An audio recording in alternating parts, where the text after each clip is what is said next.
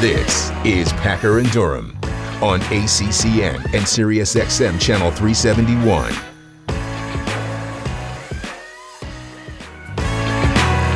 Hi, everybody. It's Packer and Durham. Well, at least it's Durham. And today it's ESPN.com's Andrea Adelson who's here for three hours. Yes, one half of the program is back. Yes, thank you very much. The 10 Mug Club, always impressive. Um, good to see you, by the way. How are you? Great to see you, Wes. I am fantastic. How are you? I'm good. I've had a couple nice days of uh, off the back end of last week and working the PGA. And uh, thanks, by the way, here at the top. Let me thank Drew Carter and Dana Boyle for precedent-setting show 633, which was Packer and Durham without either Packer or Durham. Uh, so thanks to Drew and Dana for a great job. And we hope the last couple days you've enjoyed the best of uh, the Amelia Island spring meetings. When we'll talk about that with Andrea in length here uh, shortly, because there are some things we probably need to react to a little bit more that have happened probably postscript of the last couple of weeks since those meetings wrapped up. But uh, it is great to have you here. Thanks for doing the next two days. And then Drew Carter will be with me the first of next week when we set baseball regionals and things like that. Um, let's, uh, but, but first of all, Andrea, I have to share a story here with you real quick. Um, when he got ready to go on this vacation, my long quote, my long deserved vacation I haven't had for 11 months, Mark Packer's statement, by the way. He said to us, he said to us collectively, our group, our, our little fun family here of Chrissy and Casey and the uh, producer emeritus, Drew Brooks, founding producer of Packer and Durham, as I like to say. Uh, he said, Now, when the plane takes off, I'm off the grid. Okay, Pack, got it. You're off the grid. Have a great trip. We're thrilled for you. Go enjoy Italy. Have a blast. You're going to have, you know, you're going to have sweets for the first time. You're going to have bread for the first time since January, whatever the case may be. You look fantastic. Go have a great time. He's taking pictures with ACC Network hats and mugs everywhere he goes, Andrea. I thought Seriously. he was getting some kind of kickbacks to be able to do that, you know, uh, spreading the love while also, hey, all right, uh, got to do some promotional work. Make sure we have all those fans out in Italy who care so much about the ACC. Uh, in all seriousness, though, Wes, I would love to just have been packed in his suitcase so I could tag along. I would have worn any ACC network gear that it took to be able to, I don't know, even carry the suitcase to be able to go to the places that they've been so far. Yeah, there's the Pac-Man, Lake Como, you know, soon to be the Amalfi Coast. Look at this view. Come on, really? I know. Holy Come cow! on. Up there's Do- Mrs. do we P know if he's George come Clooney back? having lunch. do do we know if he's coming back? Yeah, he's coming back. It's a couple weeks now, but he's still yes, he's reportedly going to be back sometime the first week in June um, from his trip to Italia. But uh, Mark and Amy and uh, Gigi and Emmy having a fabulous time, and uh, appreciate him sharing pictures and promoting the network, as uh, as we like to say. Um, but uh, amazing, amazing pictures. The places. Oh, and by the way, by the way, the talking point for the last three months, Kim Lewellen, of course, of Wake Forest, one of the great women's golf programs in the ACC. Packer had her on, said he was going to Italy, and he's going to, by the way, have a day trip to Switzerland. So, did he take the Wake Forest flag into Switzerland? Yes, he did. And here's the picture. the Swiss have it. arrived in St. Moritz. This is unbelievable. I mean, come on, really? So there you go. I love it. That's Pa- that's Packer commitment and dedication right there. I love it. Uh, I'm not sure how far over the line into Switzerland he got, but nonetheless, technically Switzerland. So uh, the Deacs are in Switzerland with Packer on the vacation. Um, by the way, uh, Andrea, you have been busy as well. Now, some of this is related to ESPN.com. Some of this is not related to ESPN.com. Yeah, it's not as fancy as going to Italy and the Alps, but uh, little AA, who some folks might know, my 11 uh, year old daughter who does the picks with me during football season and uh, beat David Hale in the picks uh, last football season. well, she just had her fifth grade graduation, and somehow, yes. some way, I was put in charge oh. of the decorations. So we've got the theme here level up to sixth grade video games and uh, put together some wonderful decorations for the ceiling there. I'm available for your next party uh, if interested. I made oh. this little Pac Man uh, rendition. So, yes, uh, I am for hire. If anybody wants someone to make children's decorations for parties, let me know. Holy smokes. I mean, seriously? Yeah. How did I mean? Well, okay. What's more difficult? I mean, you no kidding. Um, what's more difficult, covering college football or that? okay, it, that was okay. It was trying to manage the children once they got into the room yesterday and saw all the decorations and attempted to rip them down off the ceiling, guys. This was the most rambunctious group of fifth graders that I have ever seen. We had to take stuff away from them within five minutes of the party that we had set out for them to uh, play with these lightsaber sticks. Yeah, those broke almost immediately. So, trying to corral about 90 11 year olds who were so excited to have a party in school for the first time in three years way harder than covering a college football game. I have experience doing that. Yeah. I don't have much experience with rowdy fifth graders all together in one room. oh, love it. I love it. Parties, scholastic, scholastic end of year parties. Bless our hearts. All right. Um, yeah. Here's the lineup uh, for the show today, by the way. Uh, Rhett Lowder, the ACC's Pitcher of the Year from Wake Forest, will be here in the 8 o'clock hour. Uh, 9.15, Adam Rittenberg will join us, uh, Andrea's colleague at ESPN.com, who's been with us several times before. Looking forward to having Adam back. Uh, we'll dig into a few things here about uh, Lane Kiffin's comments, which we're going to get to in a moment, along with kind of the landscape of where we are as this uh, off season of college football begins. And then 9.30, Danny Graves will bring us the latest uh, from his chair as the ACC baseball analyst – uh, we'll talk to him about what's transpired in Charlotte. And before we get to break, uh, we should recap what's happened at the ACC baseball tournament because it has been a fast and furious uh, Tuesday and Wednesday in Uptown at Truist Field, and uh, and really. Uh, what's happened there is, uh, as predicted last week, we told you the ball might fly out of there last night or during this week, and last night it did fly out of there.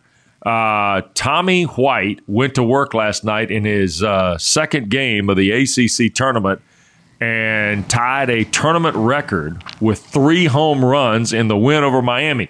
NC State won the ball game by a final of nine to six.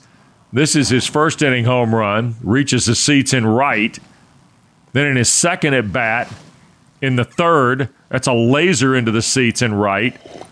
And then in the sixth, he does this. Tommy White hit three home runs last night. NC State beat Miami 9 to 6. The Wolfpack have gone 2 and 0 in Pool C, so they are automatically into the semifinals. And on Saturday afternoon at 5 o'clock, you'll see them right here on ACC Network. That's game two of the Saturday semifinals in this pool play format. The other story beyond Tommy White that's emerged from Charlotte is the play of Mike Bell and the Pitt Panthers who lost the weekend series at the end of the regular season to Georgia Tech. They were the 11th seed in the tournament. Georgia Tech ended up the seventh seed. They beat Georgia Tech Tuesday morning to start the tournament. And then yesterday, they took out the two seed Louisville on a walk off. 6 5 the final. Pittsburgh wins Pool B and the reason they win Pool B is because they beat Georgia Tech and they beat Louisville in the first two days of the tournament. So guess what? Pittsburgh's hanging around for two days in uh, Charlotte, and they'll play in the Saturday semifinal against NC State. So you've already got a semifinal figured out after two days. That's why pool play is so interesting at times It does conserve the pitching. That was one of the reasons they went to that format a few years ago. The other idea here, Andrea, is now the ACC, according to Aaron Fitt of D1 Baseball this morning, they got a possibility of 11 teams making the NCAA tournament next week, with Pittsburgh doing what they've done, and certainly NC State as the 10 seed also winning their pool. So the formats, you know, you can mix or match double elimination versus pool, but the bottom line is the ACC could potentially be a huge beneficiary here. And that's probably one of the reasons why they decided to go to this format is to try and help those uh, NCAA hopes. But when we talk to Danny a little bit later, I want to hear his thoughts on NC State. You know, this was a team that was the story last year in the College World Series, and I mm-hmm. wonder whether now that we're into postseason play, they feel like there may be a team on a mission to make up for what happened at the end of last season. That's definitely a team I'm keeping my eye on. Yep. The other uh, ball game yesterday, Florida State, the nine seed, beat Virginia, the five seed, thirteen to three. The Noles had 15 hits. Alex Toral hit two home runs. Uh, so did Reese Albert, and uh, the uh, the two teams. Uh, Florida State will move on to play Notre Dame this afternoon at three o'clock. Of note here, if Florida State wins the game, they will move into a uh, into the spot of the Pool D semifinals. Why? Because they will be two and zero oh in their pool, and that pretty much takes care of it. Uh, if Florida State were to lose today to Notre Dame, and Virginia and Notre Dame uh, if they everybody ends up one and one, the higher seeded team will go, and that would be obviously the fourth seed Notre Dame. So that's the other ball game uh, from yesterday, and it also sets the schedule for today: Georgia Tech and Louisville, 11 a.m. You can say the only regret or negative idea in pool play is you have games that don't have any meaning to them. Georgia Tech and Louisville have no meaning to it today at 11 a.m. Notre Dame and Florida State is at 3. And then tonight, Virginia Tech John Szefc, the ACC coach here, has done a fabulous job with the Hokies. They make their tournament debut, and they'll do that against Clemson uh, tonight in Charlotte. Uh, and of course, we'll have the semifinals for you at one and five here on Saturday on ACC Network. So that kind of gets you up to date on baseball uh, and the way it all shakes out in pool play. I was trying to think of anything else that uh, we need to cover here. Oh, uh, we mentioned Danny Graves and Adam Rittenberg uh, we will get to this Lane Kiffin NIL thing. Andrea, we do not yet, and it's been a week, a week today, that that D1 council kind of took down the walls on divisions. Uh, or gave you the option to take down walls on divisions. We have not had, at least to my knowledge, is is there a plan to have a scheduling vote at any point here in the next couple of weeks? I mean, I was asked about that yesterday, ironically. It's a great question, Wes. And I checked with a few athletic directors uh, yesterday to try and figure out what was going on because when we were in hmm. Amelia Island a few weeks ago, it felt like this was going to be happen sooner rather than later. And once the right. D1 Council ruled, we saw the Pac 12 almost immediately announce, we're doing this.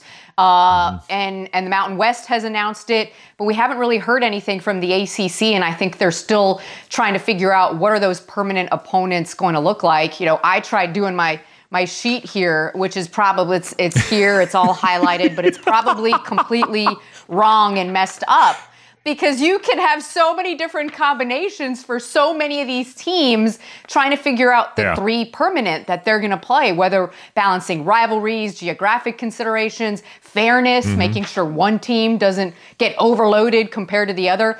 So I think these are the things they're all sitting here trying to work through. They did have a, a regularly scheduled call yesterday Scheduling came up, okay. uh, but to my knowledge, there is no set timetable for a vote just yet. Uh, and as one athletic director told me, they don't really feel like they're in a rush to do it because this wouldn't be happening until the 23 season. So this can happen as late as this summer for them to be able to figure out what those teams are going to look like and when they want to vote on it. All right, that's a there's your latest right there. That's why we have somebody like Andrea on this show when Packer is out of town because we get the latest information. we will uh, we will continue more of the football conversation coming up, including the SP Plus rankings that are out for the first time. They've been updated to reflect transfer portal and whatnot. We'll get to that in a second. Quick reminder to you about those baseball semifinals, though, that come up on ACC Network this weekend. Gaby Sanchez, Mike Monaco going to be in Charlotte to cover you there. One o'clock for game one of the semifinals. And then you know already game two, NC State and Pittsburgh. Five o'clock this first pitch schedule right here on ACC Network and always streaming on the ESPN app. All right, when we come back, the SP Plus rankings are out. We'll get to that. And Lane Kiffin, in some ways, he's the gift that keeps on giving. We will come back, talk about the ACC and the SP Plus metrics and more when we continue. Packer and Durham with Andrea Adelson next on ACC Network. This is the Packer and Durham Podcast.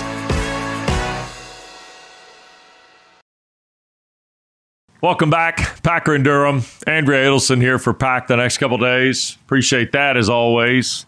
Um, in case you missed our visit with Bubba Cunningham last week, that's coming up next hour. Um, it's really good. And Bubba Cunningham, one of the more foremost thinkers about kind of where college athletics is. So that's coming up in the next hour.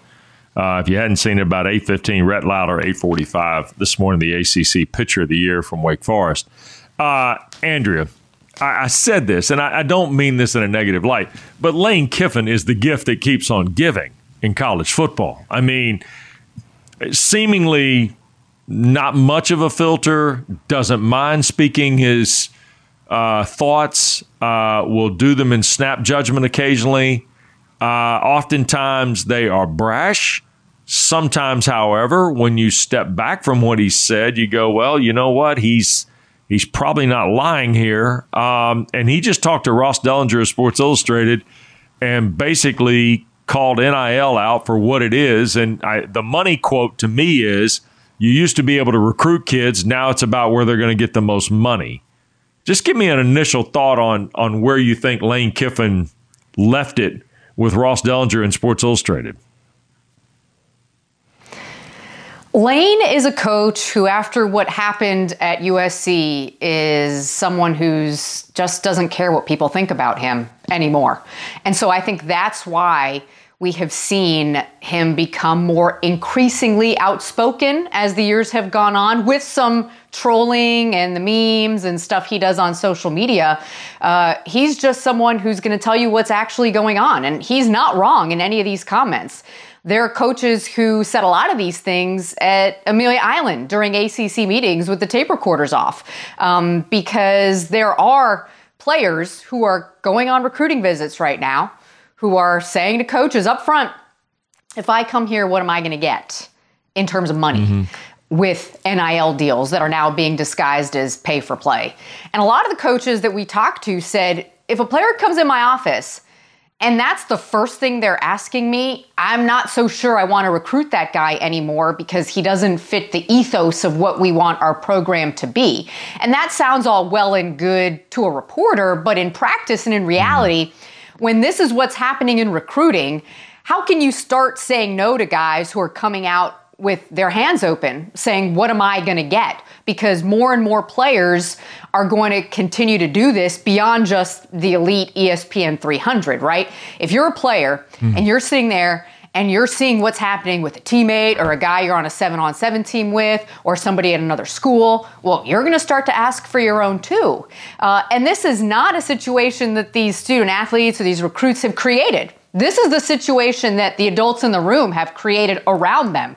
So, of course, they're going to ask what's in it for me when you see what the headlines have been over the last year. So, I don't disagree with anything Lane Kiffin said in these comments to Ross. I applaud him for speaking openly, candidly, and honestly about them and putting his name on the comments.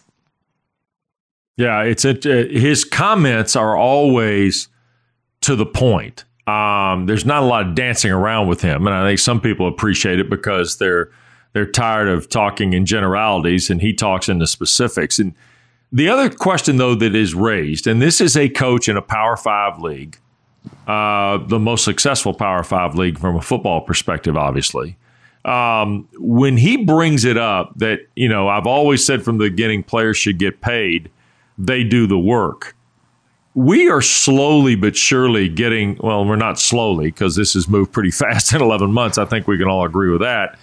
Um, in 11 months, we've gotten to a point where, and this is why I think, you know, Pack and I talk with Bubba, and you'll hear that in the Bubba Cunningham interview coming up in the next hour Andrew, I think the bigger concern for coaches is where does the cutoff happen here, right? Because this can't, this is not sustainable right here. This this model under these guidelines and these requirements, this doesn't work for most of these universities at this point. Well, that's absolutely correct. And I know he's not an ACC coach, but after what happened last week between Jimbo Fisher and Nick Saban and the argument that they got into about pay for play and what Texas A&M was doing and what Nick Saban thinks is going on over there. I reached out to Stanford coach David Shaw because he's generally the voice of reason in a lot of right. these debates and discussions. And one of the things that he pointed out to me is that look, we all understand that NIL is here. We don't disagree with players getting to earn money off of the name, image, and likeness. What the concern is, is that there are now coaches who are enticing players, whether it be recruits or players on your current roster, to leave mm-hmm. with the promise of more money. And so, how is that a sustainable system when you have guys who are leaving conferences like the ACC through the transfer portal when they probably right. already have some sort of guarantee waiting for them on the other side. That's the monster mm-hmm. that we've created. That's in David Shaw's words. And now we have to figure out a way to rein it in. The question, of course, is how do you sit here and rein it in when it's already become what it is. Uh, and that's where I think some coaches feel the NCAA has to step in, and there are others who say, there's no way the NCAA can step in because they've already given up on this situation a long, long time ago. So there are a lot of concerns that it's just going to continue to grow these gaps between the elite and then the mid tier elite and then everybody else based on which collective filled with boosters can offer the mm. best, most enticing NIL deal that's really disguised as pay for play. Is it do you sense that the coaches are living in a bigger fear of what is ahead than anybody else involved in this equation? Players, administrators, fans, those of us in the media that cover the sport. Do you think the coaches are living in that uh, that world of fright, so to speak, about where this is going? Eh, maybe more than anyone else. Well, there's no question, especially because there are a lot of coaches, and I know you've talked to the same folks that I have, Wes, mm. who have been ringing this alarm for a couple of years now. This is where it's going. Yeah. This is where it's headed. If the NCAA NCAA doesn't want to step in, we're going to be headed for uh, a scenario that we have right now. I think what surprised some folks is the accelerated speed in which loopholes uh, have been taken advantage of in NIL uh, and where we are right now with those collectives and some of the boosters have who have been involved in some of that.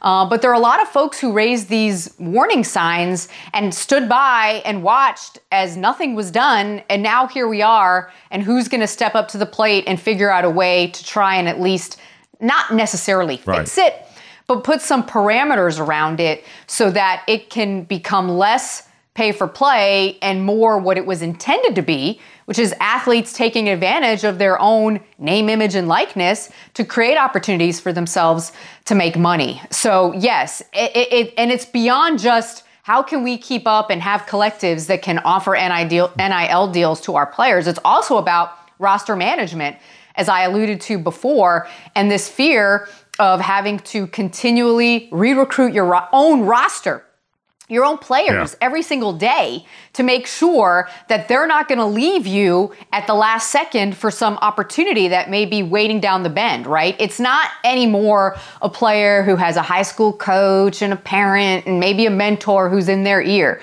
There are so many other folks who are now involved in all of this who are talking to players about, hey, this is what I got this guy, and this is what we could potentially get for you. And oh, did you see what your buddy over here made? Why don't you think about doing this and that? And we've seen some stories in the ACC of guys staying put um, when there were some offers for them to leave. But then we've also mm-hmm. seen other guys who've left uh, when they've had different opportunities. And so that continually um, uh, situation where the coaches are having to, to manage what are their own rosters going to look like? What is recruiting going to look like? How do we get involved with the NIL? Make sure we're providing those opportunities.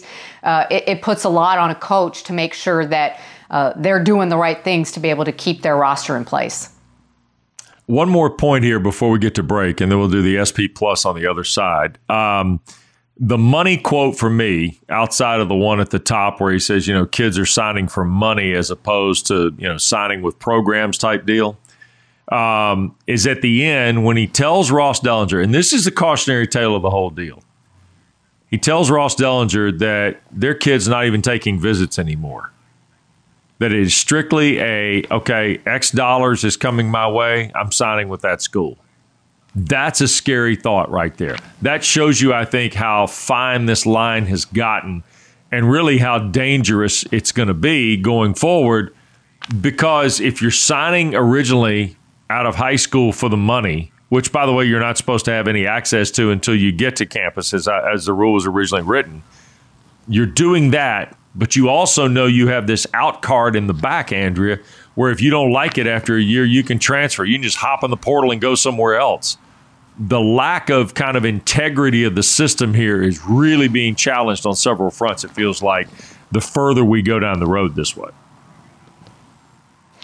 And one other point that I think is a, a, good one that Lane made during the interview is what happens when these collectives who are paying millions of dollars in quote right. name, image, and likeness for a player to come onto their team doesn't play. Does the mm. booster now tell the head coach, hey, look, we paid some really good money for this player here, right. and, and he needs to see the field? Again, that's against the rules because that is the definition of pay for play. But a lot of what we have seen here with NILs goes against the spirit of what it was intended to be. And so you can sit here and start going down all of these rabbit holes that Lane Kiffin has gone down, explaining where this could eventually end up. And from the head coach's seat, it all makes sense, right? Of course, as a head coach, yep. what you were you were already worried about parents complaining about playing time to you, right? Hey, why isn't my son out there starting? Why isn't he getting more reps? Why isn't he getting more touchdowns? But now you've invited in an entirely different group of people who are paying money for a guy to be on your roster and then what? Yep. Right? Then what happens if they're not getting the ROI, the return on investment? So there are a lot of different situations that I think we're going to see as the money has grown larger here with these collectives over the last six months and the infiltration and what's happened with recruiting about what's going to happen moving forward down the line. And, and, and one more point here from David Shaw. I know he sounds kind of Pollyanna when he says this, like, oh, yeah, we're in roses and daisies and it'll be fine. He's like, look, I mean, the bottom line is if these boosters and collectives start seeing they're not getting a return on investment, well, maybe the money's yep. going to go down. Well, that's no, that's not going to happen, right? They're just going to go to the next guy and offer the next guy and offer the next guy and so on and so forth. So that's why the situation that we're in is so difficult for a lot of folks who are in it right now to understand and handle and figure out a way to, to make it work because there are a lot of forces at play that aren't in the control of the coach. And we all know how much coaches love to have control, and they don't have control in this situation. No doubt, no doubt. It's uh, it's worth your time. Uh, Ross Dellenger did a great job writing the piece. Lane Kiffin, of course, is as I said, he tends to be an open book at times. Sometimes it's merited. He gives you stuff that you can latch onto. This would be stuff that I think you would uh, you would enjoy reading more about uh, Ross's piece. When we come back, uh, we will dive into the SP Plus metric. It's a lot of math, though. I'm a little worried. In fact, I don't even understand the metrics. I just see the way they're ranked. Uh, we'll come back tell you where the ACC falls. Andrea Adelson's in for Pack. We continue with Packer and Durham next on ACC Network. Packer and Durham.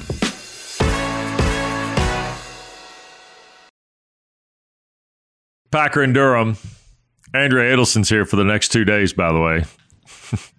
Mark remains on assignment I, uh, I I had a tweet Sunday night because I didn't want people to think they dialed in the wrong show Monday morning, right, Andrea? So I said Drew Carter and Dana Boyle will be here Monday and da da da. I'll be on assignment, PAX in Italy. And I got so many responses. What's your assignment? You know, that kind of thing. I was, well, you know, a couple days off. Never hurt anybody, right? I mean, a day off is what it turned out being because Tuesday and Wednesday we have best of shows. So everybody who helps put this show together, I mean, we've only done 634 of them today. Uh, we're going to get to some of your calls, 844 say ACCN. We will do that. Um, Andrea and David Hale, by the way, did a Twitter Spaces with Roddy Jones on Monday that had fire in it um, because they rank quarterbacks, by the way, which you know you're just asking for trouble. Um, and then what's worse, they let they let other people participate. They kind of took calls on Twitter Spaces, and I was texting Roddy, going, "What are y'all doing? Taking letting people ask questions on Twitter Spaces?" Uh, so anyway, that was hilarious, but it's worth your time. We're going to go through these quarterback rankings eventually. It may be tomorrow's show, but I give you that story because what we're getting ready to do here is we're going to walk a very narrow wire over a very deep crevice in the earth. Okay. This is Bill Connolly, who is, for my money, one of the smartest guys when it comes to compiling football and metrics together you know, Packer doesn't like analytics, so when he's gone, I can do all I want to do here with analytics. Bill does S&P SP Plus where he projects football seasons, okay? He projects your offensive and he projects your defense and your overall, okay? And we're going to show you where the ACC is in Bill's latest updated full rankings because this has come after the portal. Andrea, it starts with Clemson at 6, Miami is 14. NC State is 18. Pittsburgh 19. Florida State 28. Louisville 30. And then Carolina and Wake. Those are the top 50 teams from the ACC in Bill's SP Plus preseason.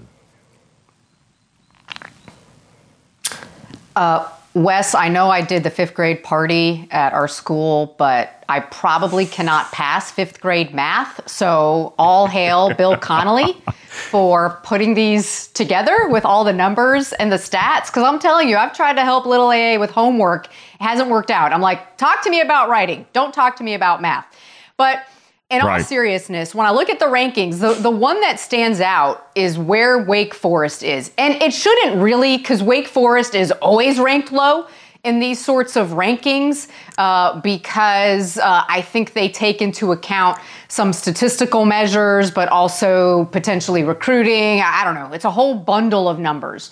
But this is a team that is coming off an 11 win season and returns their starting quarterback and their best receiver and a whole lot of quality players across the board on offense and defense. Might be their best offensive line, and yet once again, they're what ranked number eight uh, of those eight teams in the ACC, and I just personally have a hard time seeing Wake Forest taking a gigantic step backwards. Now, are they going to win 11 games again? I don't right. know the answer to that but I also can't see them dropping back to being a seven and five team after the strides they've made, but also with all of the players that they have coming back to that team. Yeah, the the thing that you're going to find as you get some of this preseason material about your team or other teams in the ACC, there are a lot more returning personnel really in this league, Andrea, and I I don't have it in front of me and I haven't done the work on it yet. But you'd be hard pressed to find a year where I think there are more players coming back in the ACC, especially in the volatile landscape we're now playing college football in. I'd say in the last five years. I mean, there are several teams that I can think of that are going to have 15, 16 or more starters back on their football team. That's an astounding situation when you think about where college football is right now.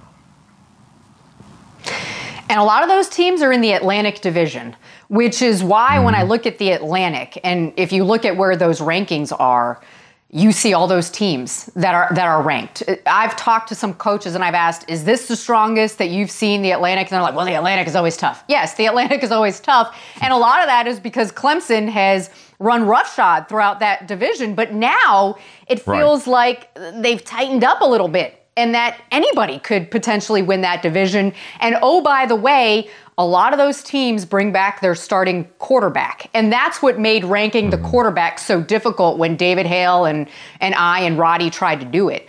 Because when you look at the amount of returning starters coming back at the quarterback position, that's what makes it so much harder to not only do the ranking, but project where some of these teams are going to finish because there's a lot of quality players coming back there. And you can sit here and say, all right, well, with this guy coming back, this team X is going to be better. And this guy coming back, team Y is going to be better. And this guy coming back, team Z is going to be better. Oh, by the way, they're in the same division. So, what is that going to mean for the division and how right. it all plays out? So, um, I- am excited to see what these teams are going to look like. And I do think this has the potential to be a really strong year for the ACC top to bottom because of all those returning players coming back.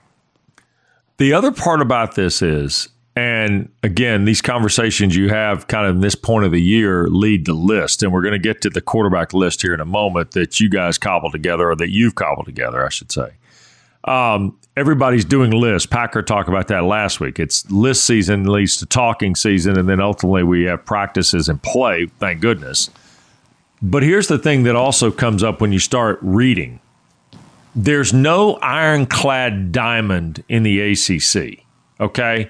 I mean, if Clemson is the favorite in this league and probably should be just based on 11 years of 10 or more, right?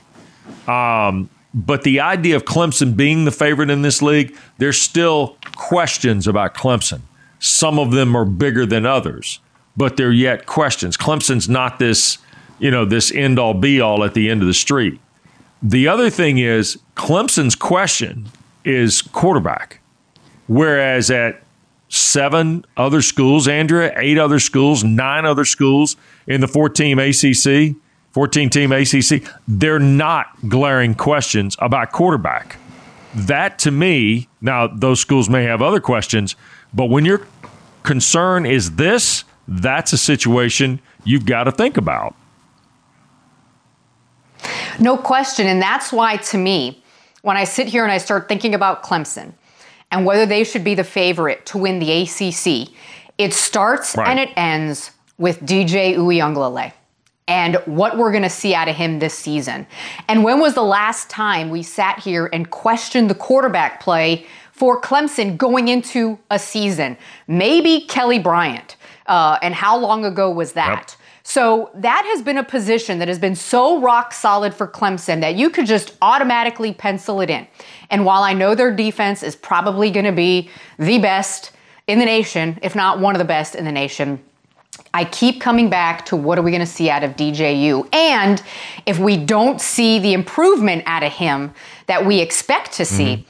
Is there going to be a situation where they decide we can't keep going here? We got to go to the true freshman Cade Klubnik and see if we can change things up a little bit. So that to me is what makes it so difficult and continues to make it difficult for me when I look at Clemson and I sit here in a month. We're going to be picking our preseason favorites in the ACC. I don't know who I'm going to pick right now because I yeah. don't know what we're going to get out of DJU. I didn't see enough in that spring game to make me think he's turned enough of a corner to pencil Clemson in automatically to win the ACC. Yeah, good points. All right, when we come back, we will look at one publication's list of ranking the 20 best quarterbacks. Brad Crawford of 24 7 Sports went down a hole. He came out with a 1 to 20. There's an ACC player or two on that list. We'll talk about that and more when we return. Packer and Durham on ACCN. Here's Mark Packer and Wes Durham.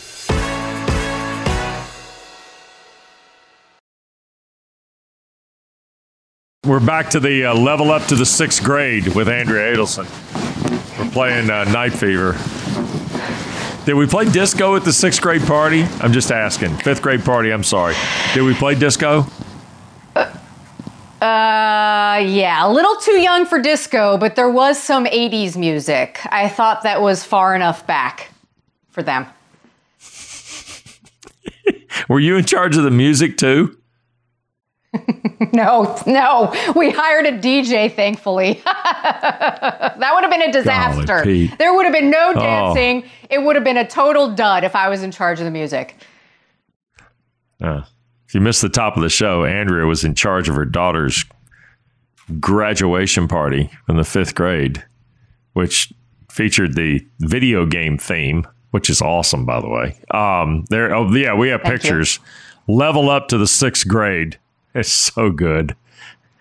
Where where did all these parties come from? That's all I want to know. Where did these parties? Nobody had anything when I left the fifth grade. Mrs. Watterson, my fifth grade teacher, goodbye, have a good summer. Out the door you go. I mean, there wasn't a party. You maybe didn't have a lot of work the last day, whatever. Anyway, all right, we'll get to more of that later. That's I have I, that's a bigger concern about where we are. Uh, twenty four seven. Brad Crawford, bless his heart, decided he was going to do quarterback rankings, and here they are. ACC players in his top twenty five. He starts at nine with Devin Leary. NC State people rejoice. Tyler Van Dyke is 10. Sam Hartman, 11. Brennan Armstrong, 12. Malik Cunningham, 17. Kedon Slovis, 22. Phil Jurkovec, 23. DJ Uiagalelei, who we just talked about, 24, Andrea. Congratulations, Brad. God bless you for doing this.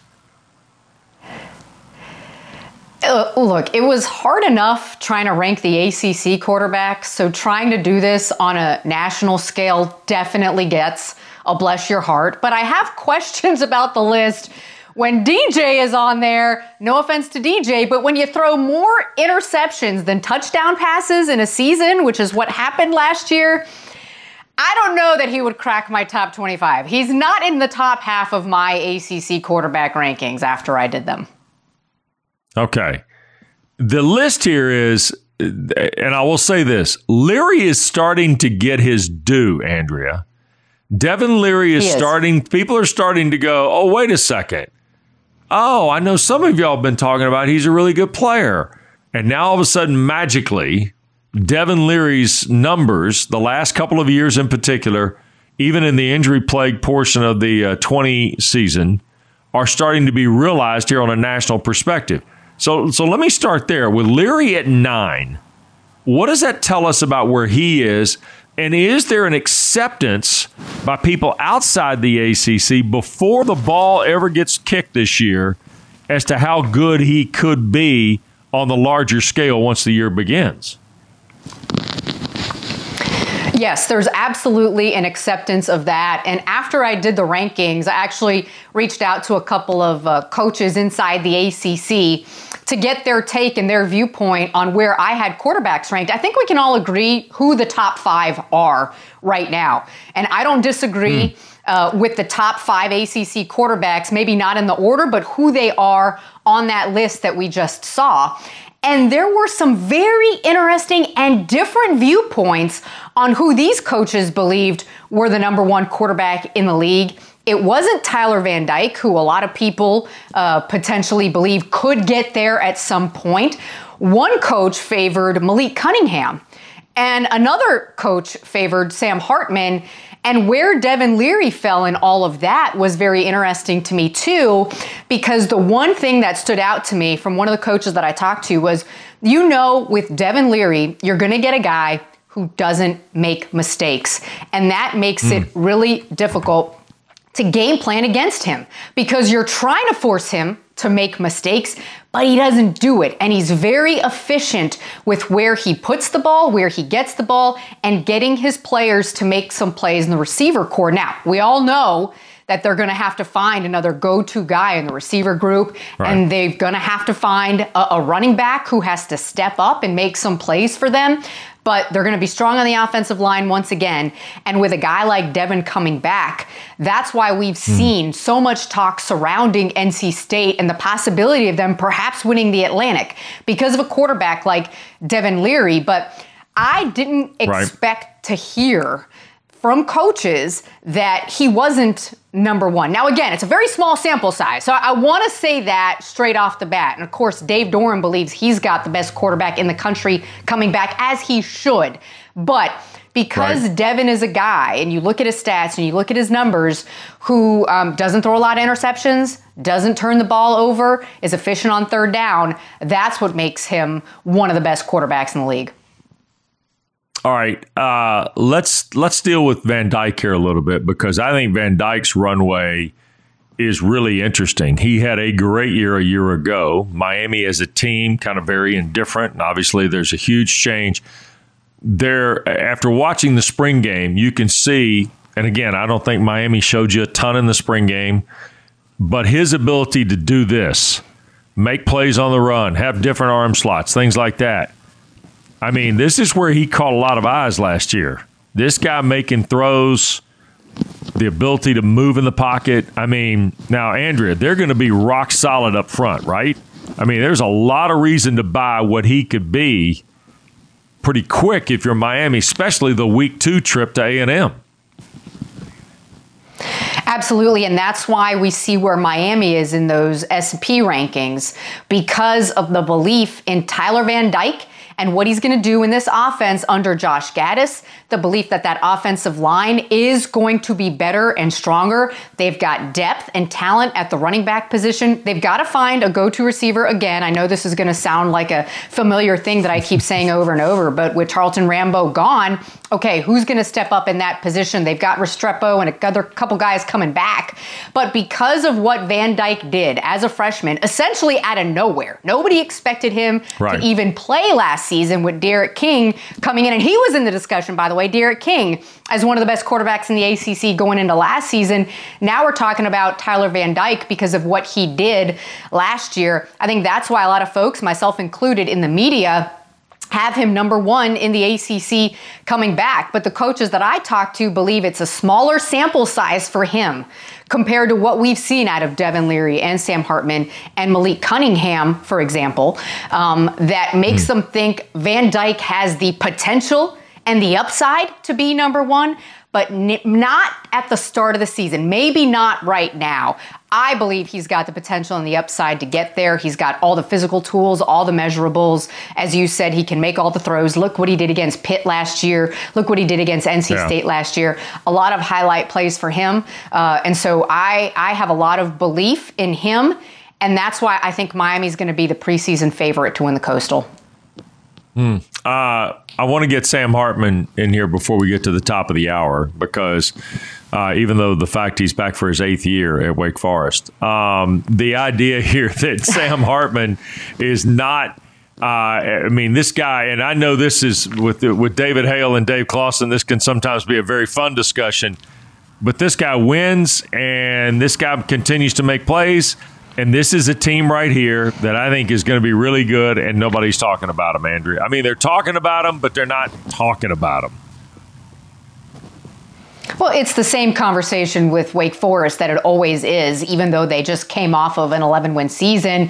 And interestingly, of the couple coaches that I talked to, uh, one of them had Sam Hartman number one uh, on his list of returning quarterbacks in the ACC because they love what he brings to the table as a guy who makes plays happen, can get out of the pocket, um, can, can uh, has A.T. Perry coming back, um, going to have a strong yeah. offensive line, but just has some of the grit, the moxie, the leadership that you want to see, those intangibles that you want to see, and a veteran with that presence on the field because he started a whole lot of games. So uh, I have him number two uh, because of all those things that I just mentioned. Wake Forest won 11 games. I don't think that gets talked about enough on a national scale. Mm. For Wake Forest as a program to be able to do that um, is something that is historic and should get a lot more notice uh, and get a lot more people talking about Wake Forest going into this season, especially with Sam Hartman coming back. Uh, had a great performance in the bowl game, as Dave Clawson has uh, said to a lot of us over and over. He was the second team All ACC quarterback last year.